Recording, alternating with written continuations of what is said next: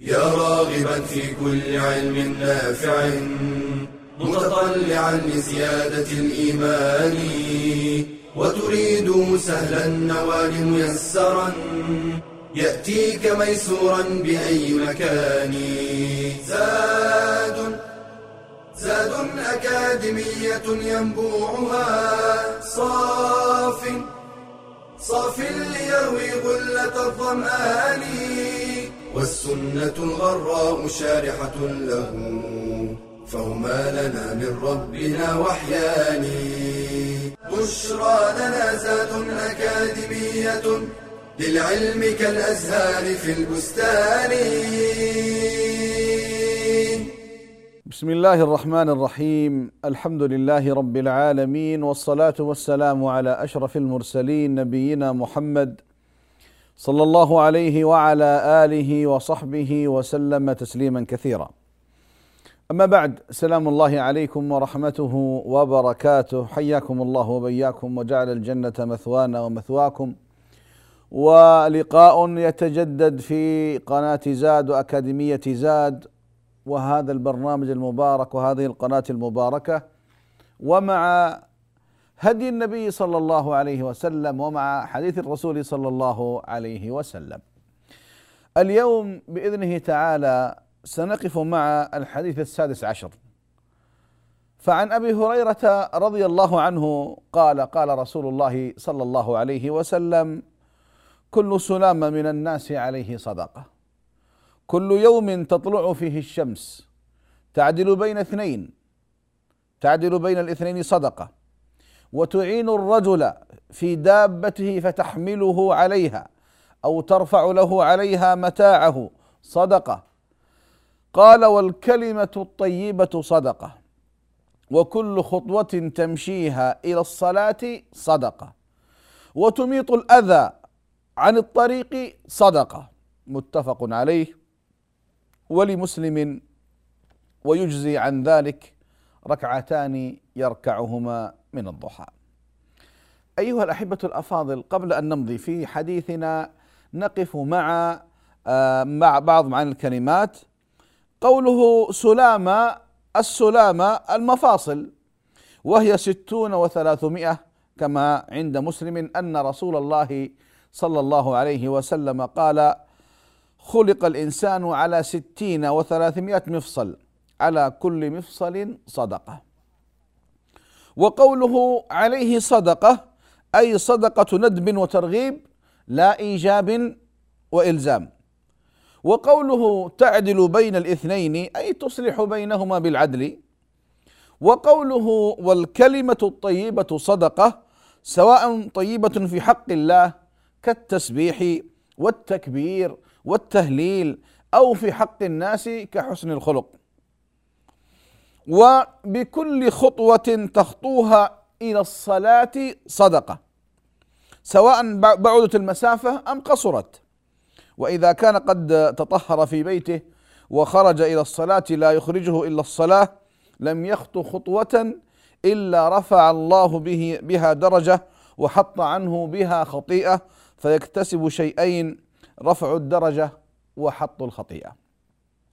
قال وتميط الأذى أي تزيل ما يتأذى به الناس من حجر أو قمامة وغير ذلك قال ويجزئ عن ذلك ركعتان يركعهما من الضحى وذلك أن صلاة أن صلاة هاتين الركعتين يحصل بهما تحرك المفاصل في هذه العبادة وهي الصلاة فتكون مجزئة عن الصدقة في ذلك اليوم. أحبتي في الله حديث عظيم من رسول كريم صلى الله عليه وسلم. آه، من أول الدروس والعبر التي نأخذها من هذا الحديث. اولا الإعجاز العلمي الإعجاز العلمي في القرآن والسنة.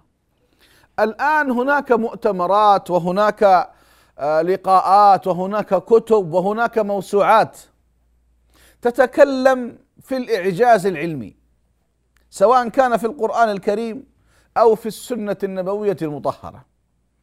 وإن كان هناك بعض العلماء يقف موقف من هذا الأمر حتى لا يصبح القرآن والسنة العوبة عند البعض فقد يثبت الآن شيء ويخالف بعد فترة. لكن نقول الحقائق اليقينية العلمية التي قامت على الدليل وعلى الحجة وعلى التجربة حينما نأتي إلى كثير مما في القرآن والسنة نجد أنهما متطابقتان تماما.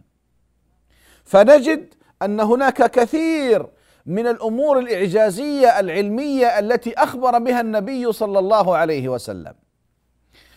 آه مثال ذلك أيها الأحبة حديث الذبابة وفي البخاري. إذا وقع الذباب في إناء أحدكم فليغمسه فإن في أحد جناحيه داء وفي الآخر دواء أو شفاء. جاء العلم وأثبت أن في أحد جناحي الذبابة داء وفي الأخرى دواء. من أخبر النبي صلى الله عليه وسلم بهذه الحقيقة العلمية قبل أكثر من 1400 سنة؟ إنه الله. ولذلك مثل هذه الحقائق العلمية التي يأتي بها العلماء ويكتشفها الغرب أصلا. يكتشفها الغرب الكافر الذي لا يعرف شأن الإسلام. فتأتي متوافقة مع حديث النبي صلى الله عليه وسلم. هذا مما يزيد الإنسان إيمانا واطمئنانا ويقينا. أيضا قضية آه، آه، لما جاء أحد الصحابة إلى النبي صلى الله عليه وسلم يشتكي آه، أن أخاه يؤلمه بطنه قال اسقه عسلا.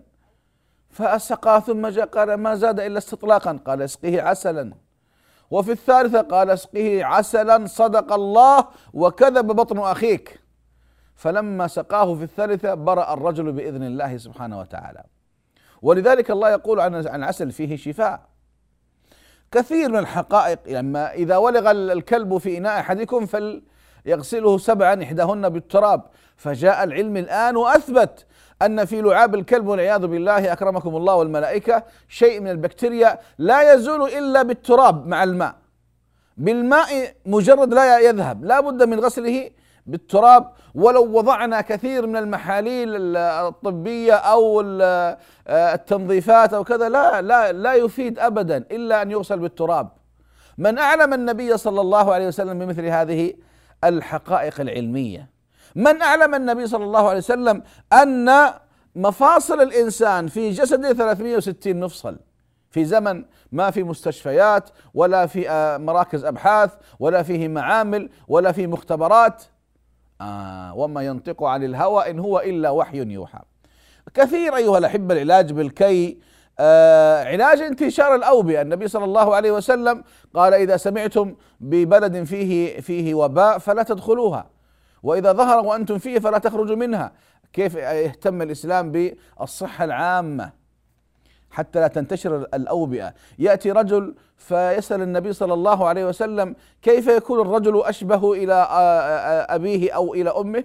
فيقول صلى الله عليه وسلم إذا سبق ماء الرجل ماء المرأة كان أشبه بوالده وإذا سبق ماء المرأة ماء الرجل كان أشبه بأمه. من أخبر النبي صلى الله عليه وسلم بذلك؟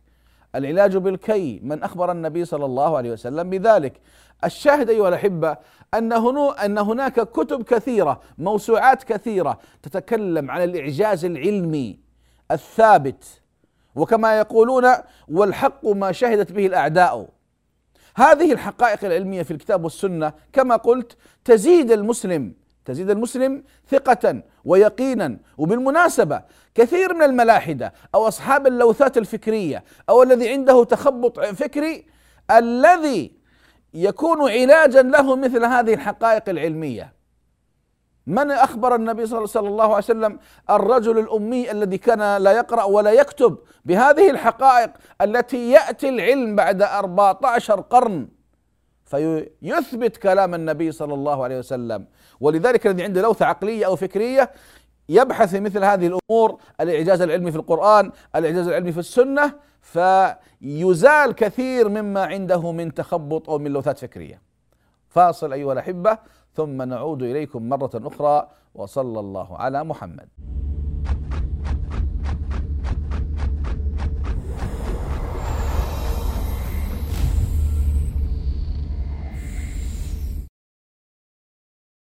منذ أن فارقت النبي صلى الله عليه وسلم وهو لا يزال يذكرها بأرق الكلمات وأطيب العبارات وفاء لها واعترافا بجميلها حتى قال لإحدى زوجاته حين غارت منها إني قد رزقت حبها. إنها أم المؤمنين خديجة بنت خويلد بن أسد القرشية رضي الله عنها الزوجة الوفية.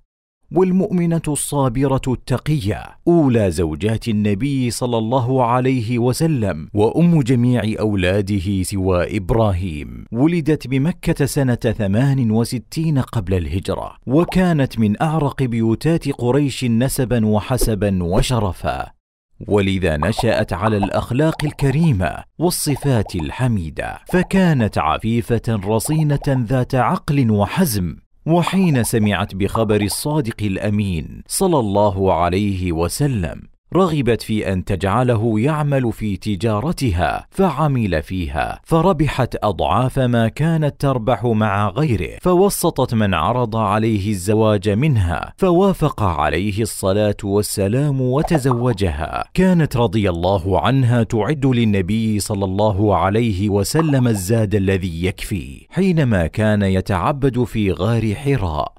وقد هرع إليها بعدما فاجأه الوحي وهو في الغار فطمأنته بقولها كلا والله ما يخزيك الله أبدا. فكانت أول من أسلم من الناس قاطبة وخير من واسته بنفسها ومالها. ظلت مع النبي صلى الله عليه وسلم وفية صابرة على أذى قريش.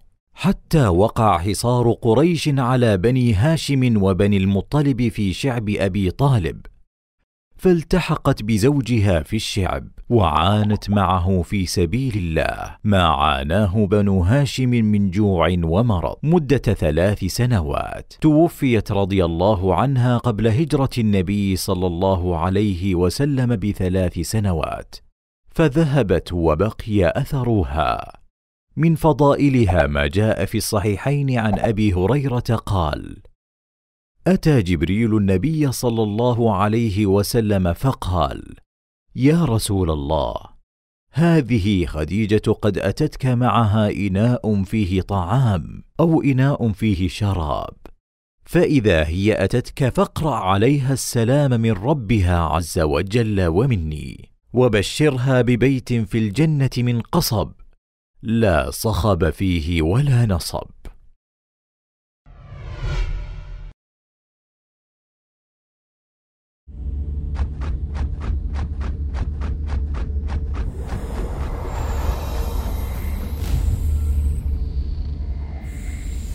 بسم الله الرحمن الرحيم الحمد لله والصلاه والسلام على رسول الله وعلى اله وصحبه ومن والاه عوده مره أخرى أحبتي في الله تكلمنا عن أهمية الإعجاز العلمي في القرآن وفي السنة وقلت أن الإعجاز العلمي مما يعطي الإنسان زيادة في الإيمان وتثبيتا في اليقين وصدقا وطمأنينة في القلب وقلت أكثر من يحتاج هذا أصحاب اللوثات الفكرية الذين عندهم بعض الوساوس وبعض الأفكار وبعض الترهات فمثل هذه الحقائق حينما تلقى عليهم تزيدهم ثباتا وهداية بإذن الله سبحانه وتعالى.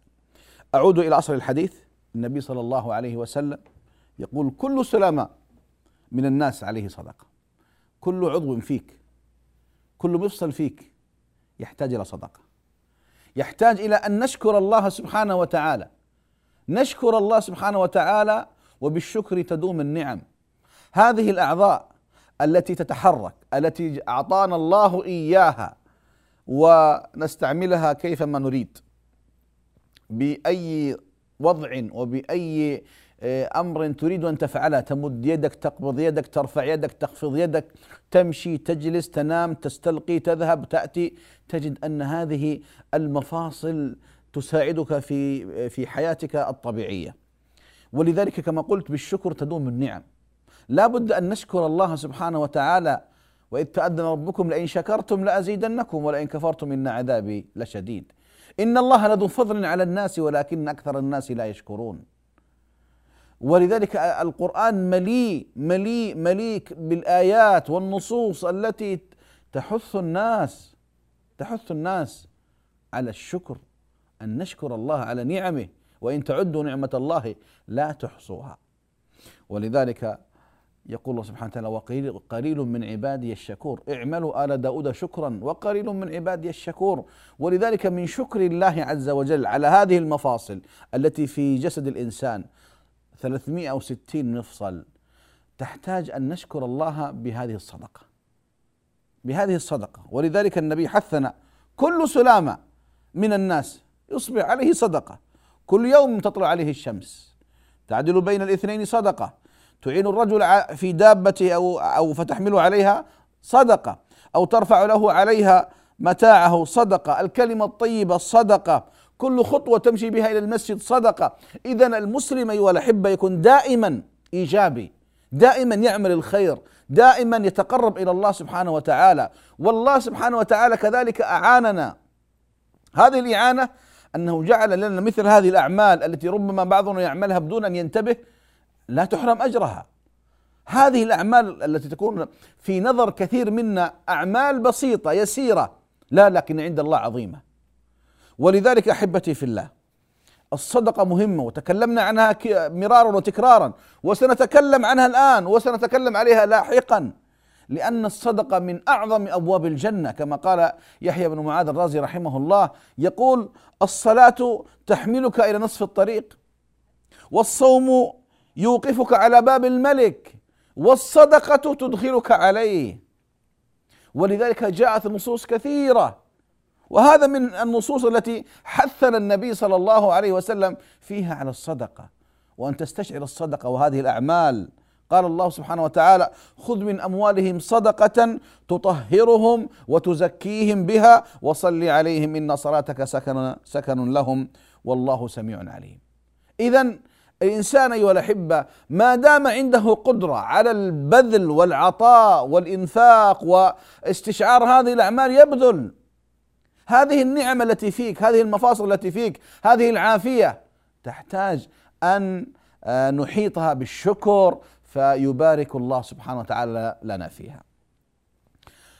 هذه الأعمال أيها الأحبة وإن كانت عند بعض الناس أعمال يسيرة لكن عند الله عظيمة.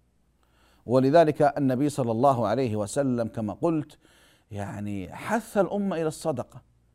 إن استطعت بمالك فهذا أفضل. إن لم تستطع فاستشعر هذه الأعمال.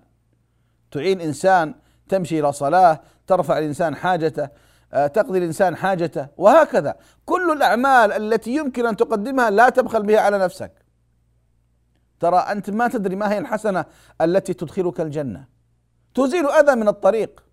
النبي صلى الله عليه وسلم أخبرنا أن رجلا رأى غصن شوك في طريق المسلمين فأزاحه حتى لا يؤذي المسلمين قال صلى الله عليه وسلم فشكر الله له وغفر له وأدخله الجنة بهذا العمل اليسير حتى أنه يقول والذي نفسي بيده إني لأرى إني لاراه ينغمس الآن في أنهار الجنة. اذا المسلم دائما مفتاح للخير مغلاق للشر أي عمل تستطيع أن تتقرب به إلى الله فافعله. لا يأتيك الشيطان فيخذلك. لا يأتيك الشيطان فيمنعك. النبي صلى الله عليه وسلم يقول أربعون خصلة. أربعون خصلة. أعلاها منيحة العنز. ما من مسلم يعمل بخصلة منها رجاء ثوابها وتصديق موعودها إلا أدخله الله الجنة. منيحة العنز أن إنسان يعطي إنسان عنزا يستفيد من من حليبها وما فيها. هذه أعلى شيء. وما دون ذلك بقية الأربعين. إذا أنت يا عبد الله أنت يا أمة الله متى ما وجدت أي عمل تتقرب فيه إلى الله بادر به. بادر به. يعني حقيقة بعض الناس عنده فن. فن في آه، اصطناع المعروف. فن في بذل المعروف للناس.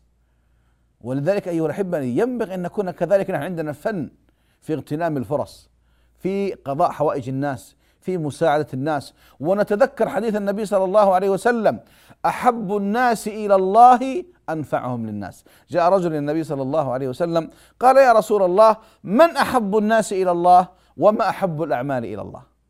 فقال صلى الله عليه وسلم أحب الناس إلى الله أنفعهم للناس. أحب الناس إلى الله أنفعهم للناس. يعني ما دام أنت تنفع الناس في الصغير والكبير والقليل والكثير والظاهر والباطن وإن احتاجوا لك وإن لم يحتاجوا لك دائما أنت تعرض خدماتك للناس. أنت من أحب الناس إلى الله. الخلق عيال الله أي يعولهم. ولذلك من أحب الناس إلى الله من من يقوم على خدمة عيال الله الذين يعولهم الله فيكون سببا مفتاحا للخير مغلاقا للشر. فأحب الناس إلى الله أنفعهم أنفعهم للناس. فالإنسان أيها الأحبة دائما يكون كما يقولون الآن إيجابي بمعنى دائما إيش؟ يحسن لا يسيء دائما مفتاح للخير مغلاق للشر. ثم قال صلى الله عليه وسلم وأحب الأعمال إلى الله. يا سلام أحب الأعمال ما هي؟ الجهاد في سبيل الله. قيام الليل بر الوالدين صوم رمضان الجلوس في المساجد الصلاة في وقتها كلها كلها مطلوبة وعظيمة جدا. لكن النبي صلى الله عليه وسلم ينبه الأمة إلى بعض الأعمال التي يغفلون عنها. فقال سرور تدخله على مسلم. يا الله سرور سرور. لو كانت بس كلمة كلمة ابتسامة منك أدخلت على إنسان سرور هذا من أحب الأعمال إلى الله.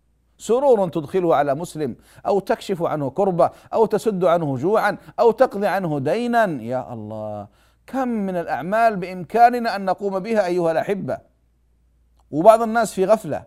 ولذلك هنا هذا الحديث يبين أنت وأنا وكل واحد فينا عليه كل يوم حوالي 360 صدقة. لكل عضو يحتاج صدقة. أن تحفظ هذه الأعضاء صدقة. كم عندنا من الأعمال كم عندنا؟ كثيرة جدا. وكما سمعنا في الحديث والنبي صلى الله عليه وسلم رغب في خدمة الناس العلاقات الاجتماعية المهمة. العبادة يا أحبابي والدين يا أحبابي ليس علاقة محضة بينك وبين الله. بينك وبين الله في المسجد خاصة لك لا. الدين شامل بينك وبين الله في ذات نفسك وبينك وبين الله أيضا في النفع المتعدي للآخرين.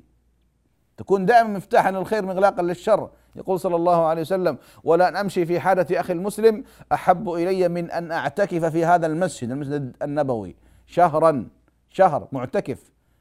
المعتكف شهر ماذا يصنع أيها الأحبة؟ كل عبادات ومع ذلك لأن أمشي في حالة أخي المسلم أحب إلي ممن أعتكف في هذا المسجد شهرا. إذا يا أيها الأحبة علينا فعلا باصطناع المعروف بالصدقات وكما جاء في الحديث أنت مطالب بأقل شيء 360 صدقة في اليوم. الآن تحتال. كيف تحتال؟ إما بالمشي إلى المساجد إما بالأموال إما بمساعدة الناس وإما بالحل الأخير الذي ذكره النبي صلى الله عليه وسلم قضية ركعتي الضحى. نتكلم عنها إن شاء الله بعد الفاصل وصلى الله على محمد والحمد لله رب العالمين.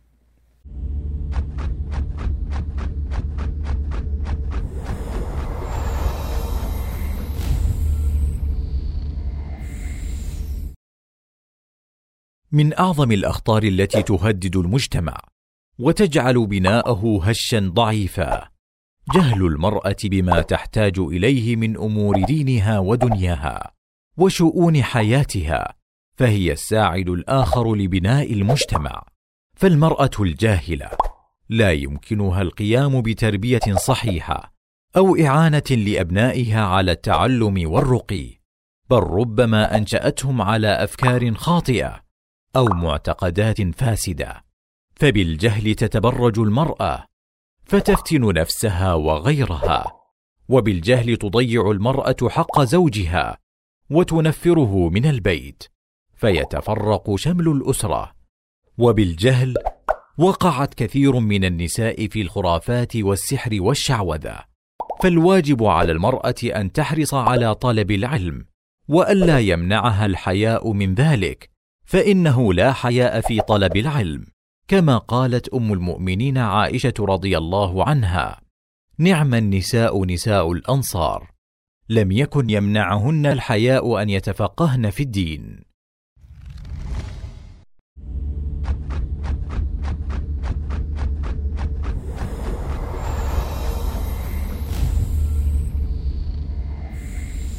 بسم الله الرحمن الرحيم الحمد لله رب العالمين والصلاة والسلام على إمام المرسلين وقائد الغر المحجلين سيد الأولين والآخرين عليه أفضل صلاة وأتم تسليم وبعد فما زلنا مع هذا الحديث العظيم العجيب احبتي في الله لا تقل ما عندي عمل استطيع ان اقدمه ما عندي قربة استطيع ان افعلها لا أنت عندك الشيء الكثير. وإذا لم تجد فاعلم أنك جاهل تحتاج أن تعلم نفسك أن تتعلم. ولا مثل هذه الأعمال من يعجز عنها أيها الأحبة؟ ما أحد يعجز عنها. إلا الغافل. وبالتالي الإنسان يحرص. هذه نماذج ذكرها النبي صلى الله عليه وسلم. طيب أنا لا أقدر أذهب وما أقدر أخرج وأنا في البيت جالس. قالوا قال والكلمة الطيبة صدقة. الكلمة الطيبة سواء مع الله عز وجل بسائر أنواع الأذكار التي مر معنا التي مرت معنا سابقا. سبحان الله والحمد لله ولا إله إلا الله والله أكبر الصلاه على رسول الله لا حول ولا قوة إلا بالله. حسبي الله ونعم الوكيل. آه مثلا آه سبحان الله وبحمده سبحان الله العظيم سبحان الله وبحمده عدد خلقه ورضا نفسه وزنة عرشه ومداد كلماته. عندك ذكر عظيم وكثير جدا. القرآن قراءة القرآن الفاتحة الإخلاص قصار الصور. الشاهد أن الإنسان دائما يغتنم أوقاته. ما يمر عليه وقت وهو غافل. ما يمر عليه وقت وهو ناسي. لا يا أخي بادر. بادر قبل أن تبادر. كلمة طيبة صدقة. النصيحة بين الناس الإصلاح بين الناس هذا مطلب أيضا. إنسان يحرص. شاف هناك خصومة بين اثنين رجل وامرأته جار وجارة. بين اثنين من الناس عامة الناس يحاول الكلمة الكلمة الطيبة صدقة. الله سبحانه وتعالى يقول وقولوا للناس حسنا. وقولوا للناس حسنا. قل لعبادي يقول التي أحسن. إن الشيطان ينزغ بينهم. ولذلك الكلمة الطيبة مطلب يا أحبابي. الكلمة الطيبة مطلب تؤلف القلوب وتؤنس الوحشة وهكذا. كل خطوة تمشي إلى الصلاة صدقة. يا أحبابي المساجد لماذا وضعت؟ لماذا وضعت؟ للصلاة. المساجد مدارس. المساجد بيوت الله سبحانه وتعالى. ما وضعت فقط للجمال والفن المعماري. لا يا عبد الله. يقول صلى الله عليه وسلم من سمع النداء فلم يأته فلا صلاة له إلا من عذر. كيف تسمع حي على الصلاة؟ حي على الفلاح ولا تجيب. ولذلك ترغيبا ترغيبا من النبي صلى الله عليه وسلم. يعني حتى ذهابك كل خطوة يرفعك الله بها درجة ويحط الله بها عنك خطيئة ويكتب الله لك بها حسنة. ويقول صلى الله عليه وسلم أعظم الناس أجرا في الصلاة أبعدهم إليها ممشى. وبنو سلمة لما أرادوا أن ينتقلوا بجانب المسجد قال صلى الله عليه وسلم مكانكم تكتب آثاركم. إذا المشي إلى المسجد عظم يعني أجره عظيم جدا. كذلك من خرج من بيته متطهرا. يقول صلى الله عليه وسلم من خرج من بيته متطهرا لا لا يخرجه إلا الصلاة أو لا ينزعه إلا الصلاة غفر له ما تقدم من ذنبه فلا تغتروا. وفي حديث آخر يقول صلى الله عليه وسلم من خرج من بيته متطهرا إلى صلاة مفروضة فأجره كأجر حجة. أجره كأجر حجة. حديث صحيح. اذا حتى هذا المشي إلى بيوت الله لك فيه أجر عظيم. تميط الأذى عن الطريق صدقة. تكلمنا عنه. كان بعض السلف يا أحبابي إذا ورد أذى في الطريق أخذه وقال لا إله إلا الله. قالوا لم تفعل ذلك؟ قال أحببت أن أجمع بين أعلى شعب الإيمان وأدنى شعب الإيمان. الإيمان بضع وستون شعبة وفي رواية بضع وسبعون شعبة. أعلاه لا إله إلا الله أعلى هذه الشعب. وأدناها أو أدناه إماطة الأذى عن الطريق. ثم قال والحياء شعبة من الإيمان. فإذا الإنسان يستشعر دائما مثل هذه الأمور العظيمة التي هي في أيدينا ما يمكن الإنسان أن يعتذر منها. هنا يقول صلى الله عليه وسلم ويجزي عن ذلك ركعتان يركعهما من الضحى. أحبتي في الله قبل أن نتكلم عن صلاة الضحى. حقيقة المسلم دائما يتحلى بمكارم الأخلاق. يتحلى بمكارم الأخلاق. وكما رأينا في الحديث كلها أعمال كلها أعمال تبين لك حسن خلق أصحابها. ولذلك الإسلام اهتم بالأخلاق. ما من شيء أثقل في ميزان العبد المؤمن يوم القيامة من حسن الخلق. وإن الله يبغض الفاحش البذيء. فهذه الأعمال كلها تحفيز الأمة على التعامل الحسن الأخلاق الحسنة التي ينبغي أن تنتشر بين المسلمين وفي المجتمع وفي المجتمع الإسلامي. آه، المشي إلى الصلاة مهم جدا إماطة الأذى عن الطريق وبالمناسبة قال بعض أهل العلم الطريق الحسي والمعنوي. بمعنى الطريق المادي الحسي تمشي فيه والطريق المعنوي طريق الإسلام. فإذا رأيت بدعة أو شبهة أو محرما كذلك لا بد أن تميطه لا بد أن تنكره لا بد أن تبين للناس. صلاة الضحى الصلاة مفتاح خير يا أحبابي. الصلاة مفتاح خير. ولذلك الإنسان يحرص على الصلاة والنبي صلى الله عليه وسلم يقول واعلموا أن خير أعمالكم الصلاة. حبب إليه من دنياكم النساء والطيب وجعلت قرة عيني في الصلاة. لكن هنا كلامي عن صلاة الضحى. هذه الصلاة العظيمة. جاء عنه صلى الله عليه وسلم حديث صحيح في صحيح الترغيب والترهيب للشيخ الألباني رحمة الله عليه. ما هو الحديث؟ من صلى الضحى ثنتي عشرة ركعة بنى الله له قصرا في الجنة من ذهب. من صلى الضحى ثنتي عشرة ركعة بنى الله له قصرا في الجنة من ذهب. 12 ركعة كم تأخذ منك يا عبد الله؟ 12 دقيقة؟ ربع ساعة؟ لا بأس في ذلك. لكن ما النتيجة؟ قصر في الجنة من ذهب بكل ما فيه. إذا ركعتي الضحى قال بعض أهل العلم آه، أقلها ركعتان وأكثرها ثمان ركعات لكن هذا الحديث الذي في صحيح الترغيب والترهيب يبين لنا أن من صلى الضحى ثنتي عشرة ركعة بنى الله له بيتا في الجنة من قصرا في الجنة من ذهب. إذا هذه فرصة الإنسان ما يفوتها ما يفوتها. طيب أشير إلى قضية ثانية. ألا وهي الله سبحانه وتعالى ماذا يقول؟ يقول يا ابن آدم لا تعجز عن أربع ركعات أول النهار أكفك آخرة. حديث صحيح. وفي رواية يا ابن آدم اركع لي أربع ركعات أول النهار أكفك آخرة. طب ذهب ابن تيمية وابن القيم رحمهم الله إلى أنه أو أنها هذه سنة الفجر وصلاة الفجر. وذهب كثير من العلماء على أن المقصود بها سنة الضحى. أربع ركعات. لا تعجز عن أربع ركعات. أول النهار أكفك آخرة. شوف أكفك. والذي يقول هذا الكلام هو رب العالمين أحبتي في الله.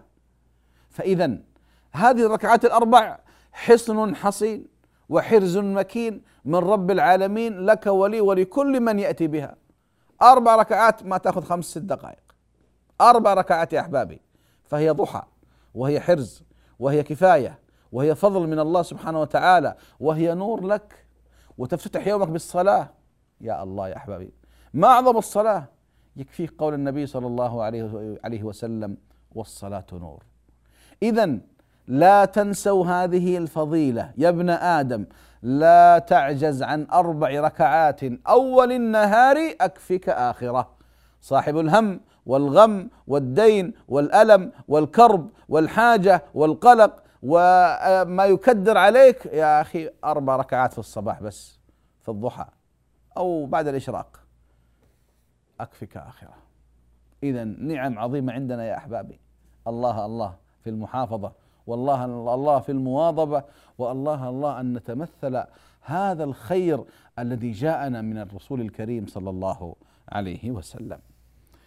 نكتفي بهذا وأسأل الله سبحانه وتعالى بأسمائه وصفاته أن يرزقنا جميعا العلم النافع والعمل الصالح ونسأله سبحانه وتعالى أن يجعلنا جميعا مفاتيح للخير مغاليق للشر وأن يجعلنا ميسرين ولا يجعلنا معسرين وأن يجعلنا مبشرين ولا يجعلنا منفرين وأن يغفر للمسلمين والمسلمات. وصل اللهم على محمد وعلى آله وصحبه وسلم والحمد لله رب العالمين. يا راغبا في كل علم نافع متطلعا لزيادة الإيمان وتريد سهلا النوال ميسرا يأتيك ميسورا بأي مكان. زاد زاد أكاديمية ينبوعها. صاف صاف ليروي غلة الظمآن. والسنة الغراء شارحة له. فهما لنا من ربنا وحيان. بشرى لنا زاد أكاديمية للعلم كالأزهار في البستان.